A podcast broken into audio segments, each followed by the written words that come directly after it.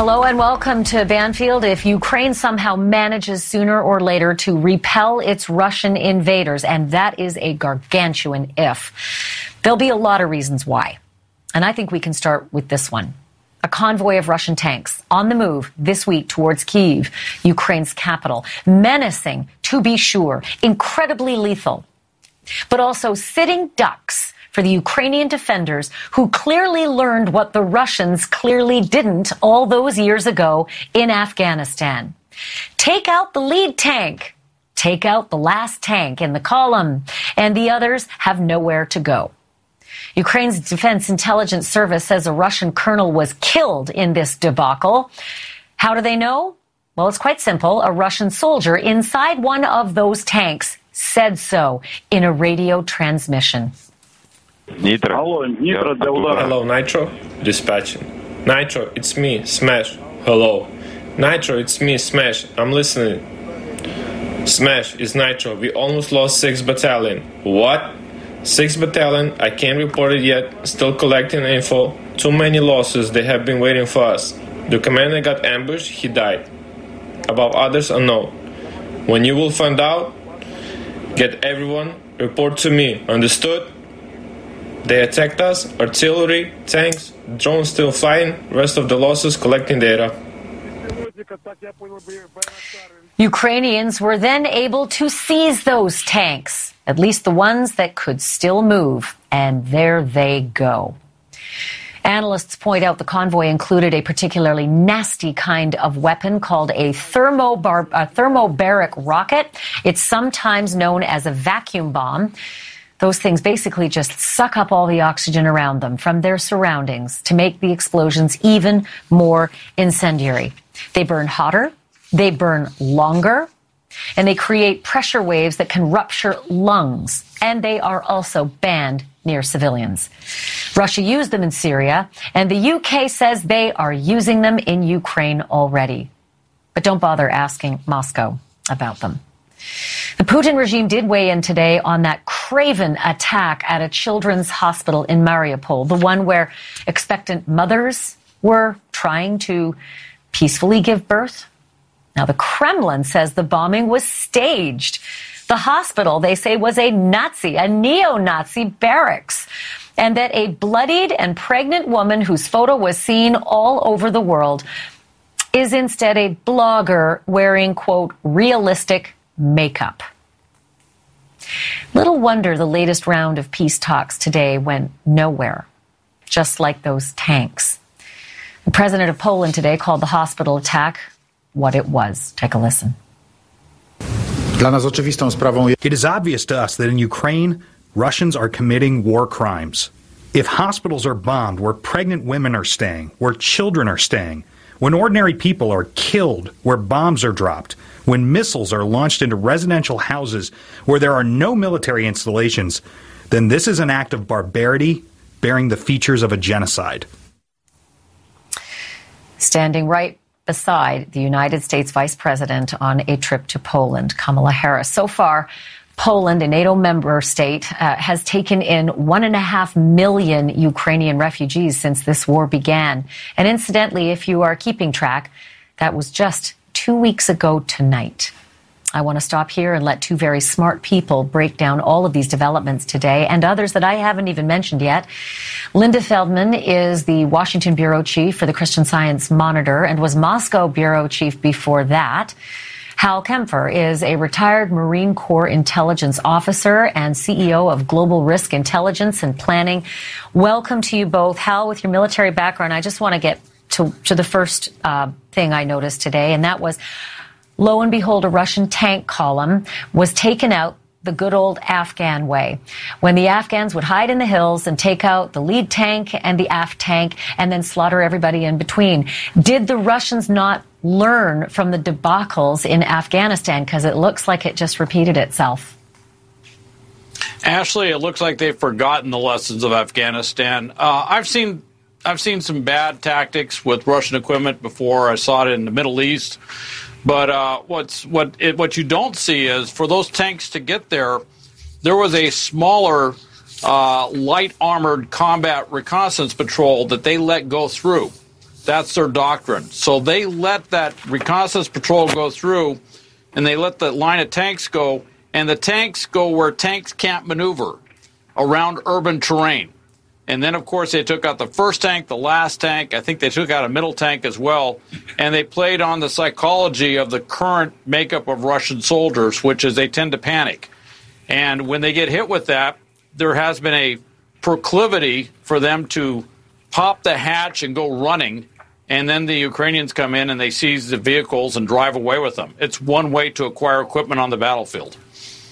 You know, I've spent some time uh, riding around in, in an M1A1 tank, but I am by no means able to scan the video that we're seeing now and be able to decipher those TOS 1 weapons that I just mentioned, the kind that basically are oxygen eaters banned around civilian areas. Are you able to see that when you looked at that video? Were you able to, to spot those weapons? Uh, I don't know if they were thermobaric or not. I wasn't quite sure. Uh, the thermobaric weapons are, are, are pretty horrendous. Only the Russians are using them. Um, they're fuel air. They're not banned by international convention, but they are very restricted, and you're not allowed to use those weapons where you would have civilian casualties. So it's a it's a it's against the international law of war to do that. There's very strict rules on how that's done. So it wasn't quite clear you know, some of the missiles are very advanced and they have the ability to shoot laterally, then pop up and come down. So it could have been that as well, like a javelin or maybe even a what the uh, Brits make, which is a uh, NLAW light anti armor weapon. So, you know, a lot of people who were looking at this today uh, felt like that was uh, a surefire thing, that those were those thermobarics. And, and, Linda, that sort of leads to the other question, and, and that is if, in fact, mm-hmm. what the UK says is true, that Putin is using these weapons in civilian areas, which is clearly against all standards, all morals, all law, all convention. Mm-hmm. Uh, should we be so bold as to say, well, then convention, then chemical weapons and um, gas, and, and God forbid, maybe even nuclear weapons? Weapons wouldn't be such a stretch for Putin. well, know, thermobaric with, with weapons. Vladimir- he, oh, sorry. Oh, sorry. I was going to get get Linda to weigh in on that one, Hal. Just a moment, uh, Linda. Okay. Sorry. Okay. yeah, no, I mean, with, with Vladimir Putin, as we've seen, uh, all bets are off. I, you know, we'd like to think that he's not going to go into chemical weapons and heaven forbid nuclear weapons, um, but we, we don't know what he's thinking. And, uh, it's I mean, he's he's already gone beyond what we imagined he would do. So let's just pray that he doesn't uh, go over that line and get into the really uh, massive, you know, weapons of mass destruction uh, mode in this war. Yeah, but I'm sure, Linda, you also heard the debate going on, you know, mm-hmm. not just today, but it certainly was inflamed today about these uh, mm-hmm. claims from Russia that the Americans have set up shop inside Ukraine and they're they've got all sorts right. of chemical weapons labs and biological weapons labs and you know the mm-hmm. worry is is that he's going to use this as a false flag or that he's going to use this as an right. opportunity to say well if they're using them then I will too. What is the validity yeah. and how easy is it to disprove the things that the things that just roll out of his mouth? So with with Putin, I mean, he says he this is classic Russian argument to accuse the other side of doing what you might do, and you know we can we can say this is ridiculous. He's fantasizing. This is absolutely not true.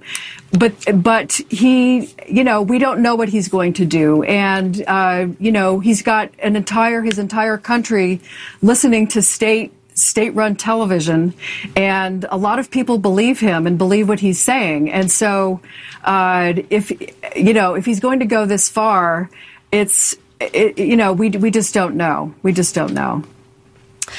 So I want to switch gears slightly, uh, but still on the topic of you know heavy weaponry. Um, there was uh, again um, a reference made today to this growing debate and also confusing debate about Soviet era MiGs that were left behind in Poland. The Poles want to send them to Germany and then have the Americans fly them into Ukraine to help the Ukrainians fend off the images that you're seeing, you know, right there. But Hal, I'm not sure what, what day it is, but every single day there seems to be a different position or a differing position regarding these MiGs. And by the way, there's just delicious irony about Soviet MiGs fighting in to fight, you know, Russians. But but to that point, Kamala Harris said something in Poland today, and I want to play it and ask you something about it on the other side. Have a listen to this.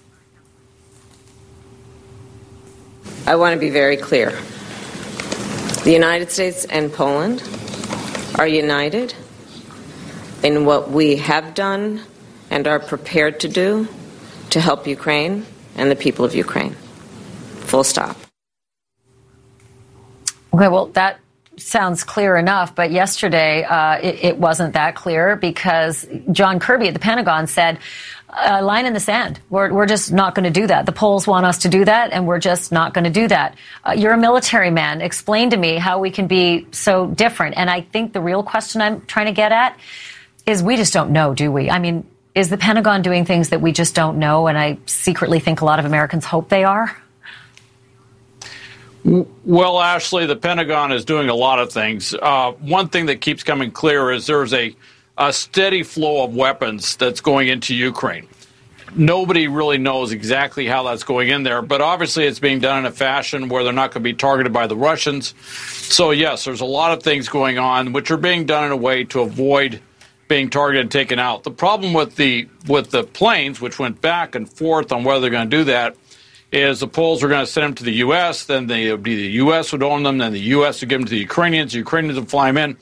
It's a law of war issue, and it deals with the perception of Putin, which is if those planes fly from NATO airspace from a NATO country, are they combatant planes flying into uh, to do war with uh, with uh, Russia? And obviously, Putin says yes, they are. And we could have split hairs and said, well, the wep- they won't be armed while they're flying into the country or all sorts of things. But frankly, it, it's a very difficult policy. It's a difficult logistics thing, but it's a very difficult policy thing, and it's a legal issue. And the Poles moved forward, and we weren't ready to, to uh, pick up on that initiative. So uh, this is a great map, you know, to for our viewers to look at.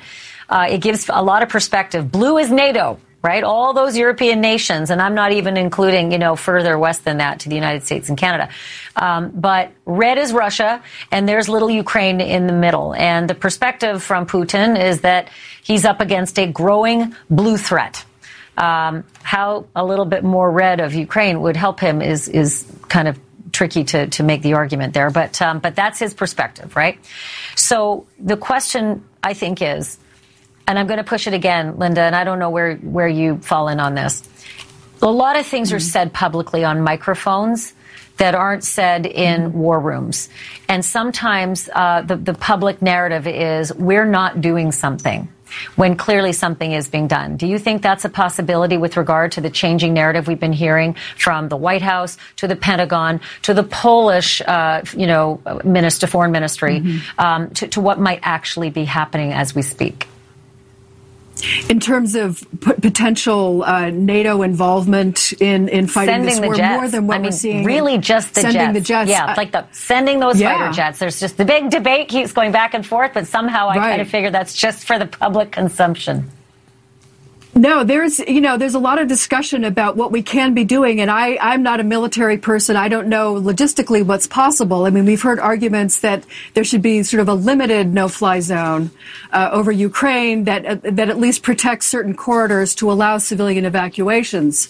Um, you know, there are serious military people arguing for this, and I know there's a lot of sympathy in the United States to get more involved, and that we're we seem to be kind of splitting hairs and making this argument that that helping the Ukrainians in this way would somehow, uh, you know, mean that we're we're fully at war with Russia. That there has to be some kind of gray zone there, and I know a lot of Americans hope that we that there's a lot that we're doing. Uh, quietly and, and secretly, or at least secretly, to, you know, no, no public acknowledgement that, that is helping the Ukrainians. So, um, I want to play something that I, I, found just so intriguing, and this was a, a an exclusive that News Nation, um, you know, got the other day with a former uh, KBG, KGB general, retired and obviously living in asylum mm. in, in, Maryland now, in the safety of the American shores. Uh, this is a man who actually worked with a young Vladimir Putin and was his boss, and you know, describes these days that Putin would walk into his office, sort of this um, sycophantic young climber who just needed documents signed. I mean, it was really interesting to hear his descriptions. But I want to I want to play for you um, one thing he said that I thought was particularly chilling about where this end game is, where Putin's head is, and where this where this is actually potentially going. H- have a listen to this. His own choice is to stay as long as he can in power. He will stay for the rest of his life unless something happens. You know, he will never give up because he has no choice and uh, he knows he may be in trouble if he is. Uh, and he's a, well, I don't envy him, he's a lonely man. He will never give up he's a lonely man. So, Hal, just from a mm-hmm. military standpoint, how does that factor into decision making? Are you, you know, if you're in the Pentagon, are you thinking that's an even more dangerous man than he was a month ago? Or are you saying that's a man, if he's not stopped, it's dangerous, it's, it's beyond dangerous for the world? Well, within the Pentagon and, and certainly within CIA and, and other organizations, they're they're doing a, a, a very they've been ha- they've had a very good psychological uh, assessment of him for some time, but they're looking at this now with everything going on, with the setbacks, with the military campaign, and I think that's what you see that rolls into the pushback on the on the MiG 29s in Poland. Is that we're afraid that he is uh, kind of on the edge, and we're not quite sure where his decision making would be on certain things like are is he at war with NATO? Is this an act of war? In fact, would he start using weapons? He's already talked about nuclear weapons before this thing kicked off. It's got everybody a little concerned. So we're we're trying to, as far as I can tell, we're playing it very straight, very apparent, as transparent as possible, while providing as much support as we can to Ukrainians. But his state of mind is a big issue. Um, obviously, we'd like to see him uh, out of power uh, with whatever that infers, but uh, but that hasn't happened right now. So, uh, Linda, I want to ask you about the other report at the top of this this newscast, and that was about the uh, the maternity mm-hmm. hospital and pediatric wing in. Mariupol that was bombed. Uh, we didn't know yesterday what the um, the casualty numbers would be, but it turns out um, 17 wounded and three dead, and a child dead. Um, and then the statements that came from the the Kremlin that this was an actor's staged event with a blogger wearing makeup. Um, I mean, it's just to, to, the rest of the world, it's beyond the pale. But you worked in mm-hmm. Moscow, and presumably you know well how yeah. controlled everything is. Can't these stories bleed in through his iron curtain, his iron media curtain? Can't they get access to these stories to see for themselves just how, how absolutely preposterous this kind of an explanation is?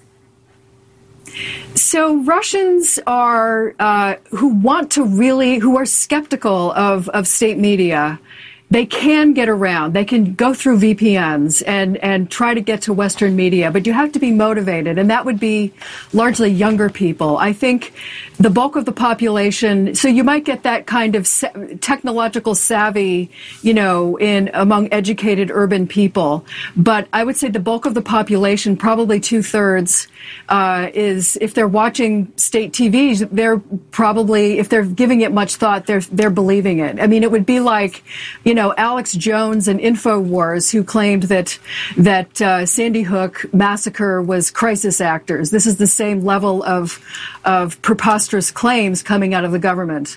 Uh, but you know, there are people who believe that. I mean, in this country, it's a tiny, you know, tiny fraction. But in Russia, uh, you know, people are uh, used to watching TV and just, I mean, most people are just living their lives and aren't, uh, you know, worrying about the world. But I have to say, the economic sanctions, people are beginning to notice. Uh, you know, the ruble has plummeted. Uh, the McDonald's have all closed. That's huge. I was at the opening of the first McDonald's in Russia in 1990, and that was just thousands of people lined up for that. I mean, McDonald's is now part of the fabric of their life. They have Starbucks, they have, you know, Pizza Hut, they have a lot of Western uh, amenities. And to to, uh, to Russians, this was a sign that they had arrived, that they were integrated in the world. That's all ending, and. I think over time it's going to seep in that something really has changed, regardless of what they're hearing on TV. I'm glad you mentioned that um, because I actually stood in that line in 1991 because that line was daily for years and years and yeah. years. It was six yeah. hours long, and it took yes. a, an entire salary to buy yourself a meal at that McDonald's, and they happily did it. It was the most exciting thing mm-hmm. that was going on in uh, in Moscow. Uh, Linda Feldman and Lieutenant Colonel Hal Kempfer, uh, thank you so much for this. I really appreciate your wisdom and your guidance in these really uh, trying times. Thank you. Sure. Thank you, Ashley. You know, the, um, the sheer terror of armed soldiers storming into your home amid a bloody invasion. What chance do you suppose this elderly couple in Ukraine would have in facing down four armed Russian enemy soldiers who were sporting automatic weapons and not afraid to use them? This was the scene. This was real. Southern Ukraine. We're going to show you what happened when the elderly couple decided not to hide, but decided to confront those soldiers. And you can see what's in their hands nothing. Unarmed civilians against Russian invaders. See what happens when they began to fire.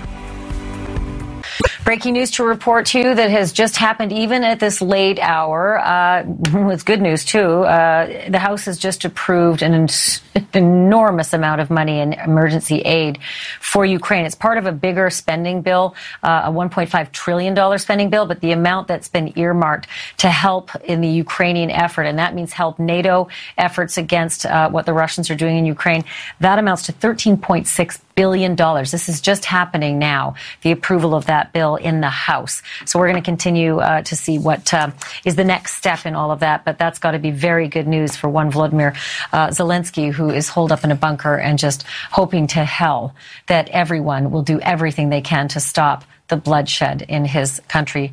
Short of that no-fly zone, which is seemed to be a non-starter, at least this will be very good news. Again, 13.6 billion in emergency aid approved for Ukraine in the House tonight.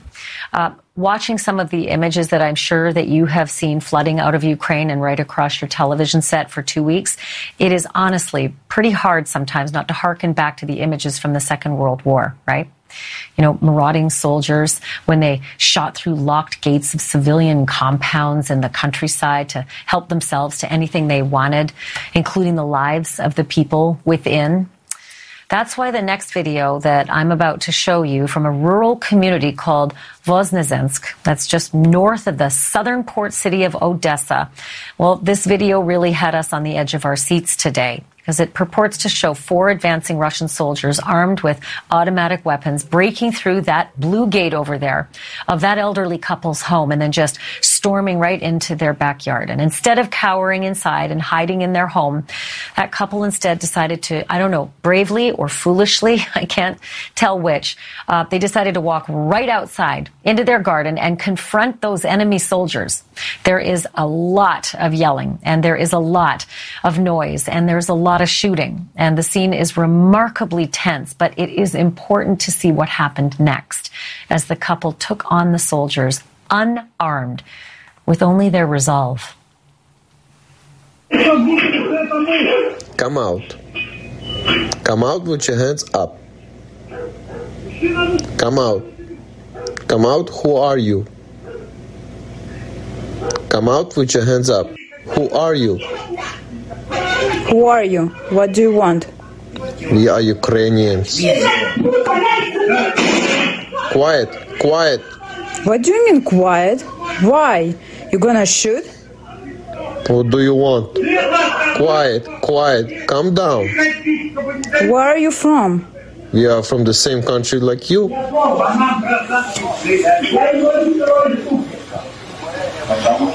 Ему мой стянул лицо. А, я понял. Такой, так, побольше. Так, убери. Вот так, вот так. Вот так. Вот все нормально. Вы микрофон посмотри. И все, не уходите. Вы знаете, где когда. Давайте посмотрим. Мы уйдем. Я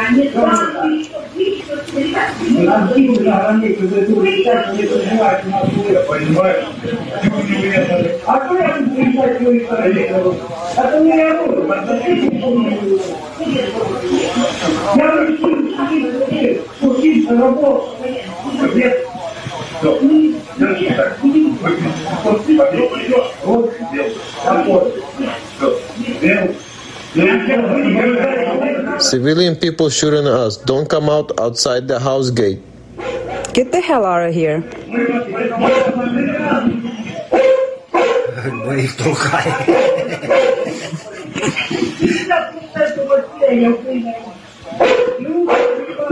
And just like that, they were gone. They did it. They had nothing. They were unarmed. They had a dog. And that elderly couple, those grandparents were able to fend off four Russian soldiers and tell them to get the hell out. And it worked. I cannot tell you if those soldiers came back. And I can't tell you if that couple survived the waves and waves of intense shelling in the southern region near that key port city of Odessa. I can only show you that brief encounter and that enduring Ukrainian resolve. Coming up, yes, McDonald's is packing up and pulling out of Russia, but the Kremlin says, all right, fine. We'll just flip the burgers ourselves and steal the golden arches. Hold it, is that even legal? Does legal even matter? That story's next.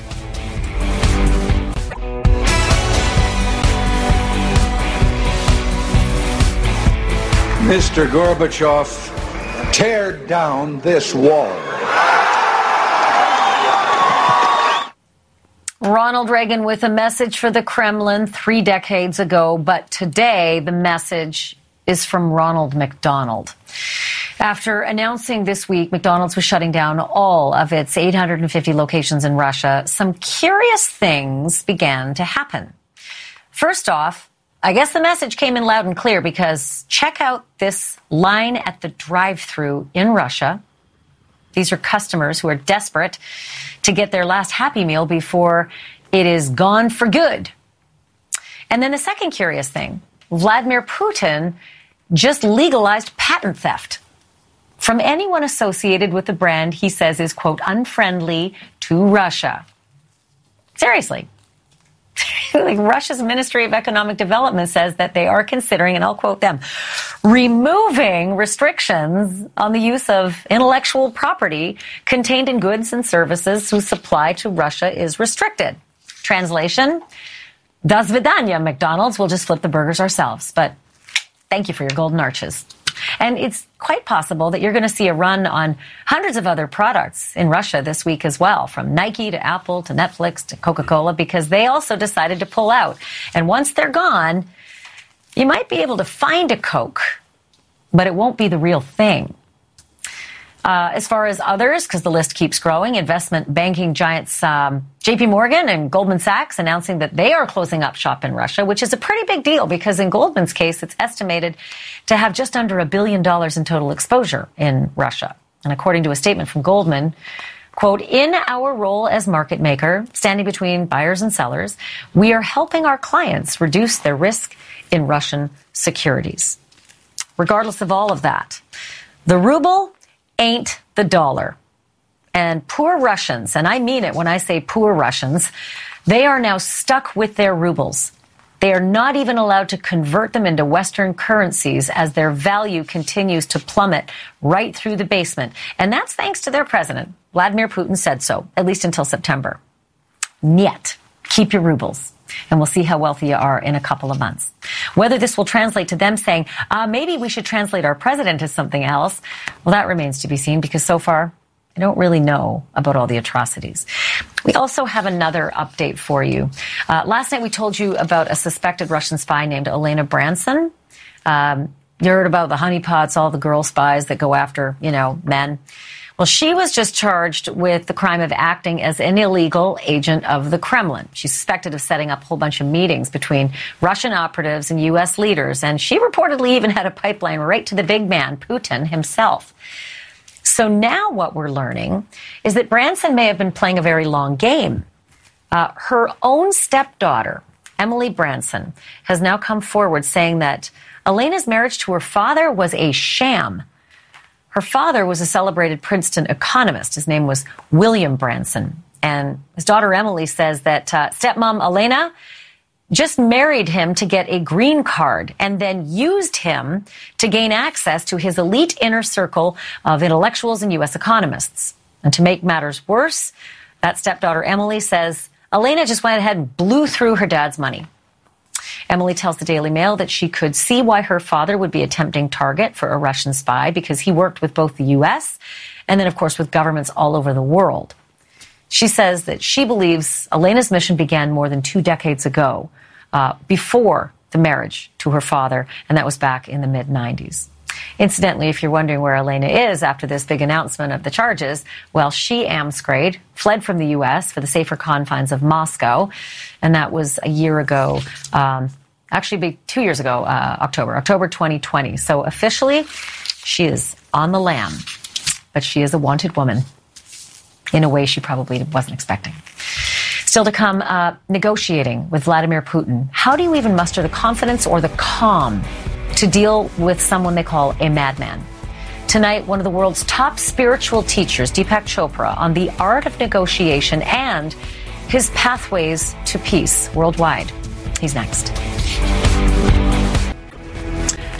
Tomorrow on Morning in America, hear from the nation's farmers facing the impact of climbing prices right across the country and how their prices will be reflected in our prices. Join Adrian tomorrow, 7, 6 Central.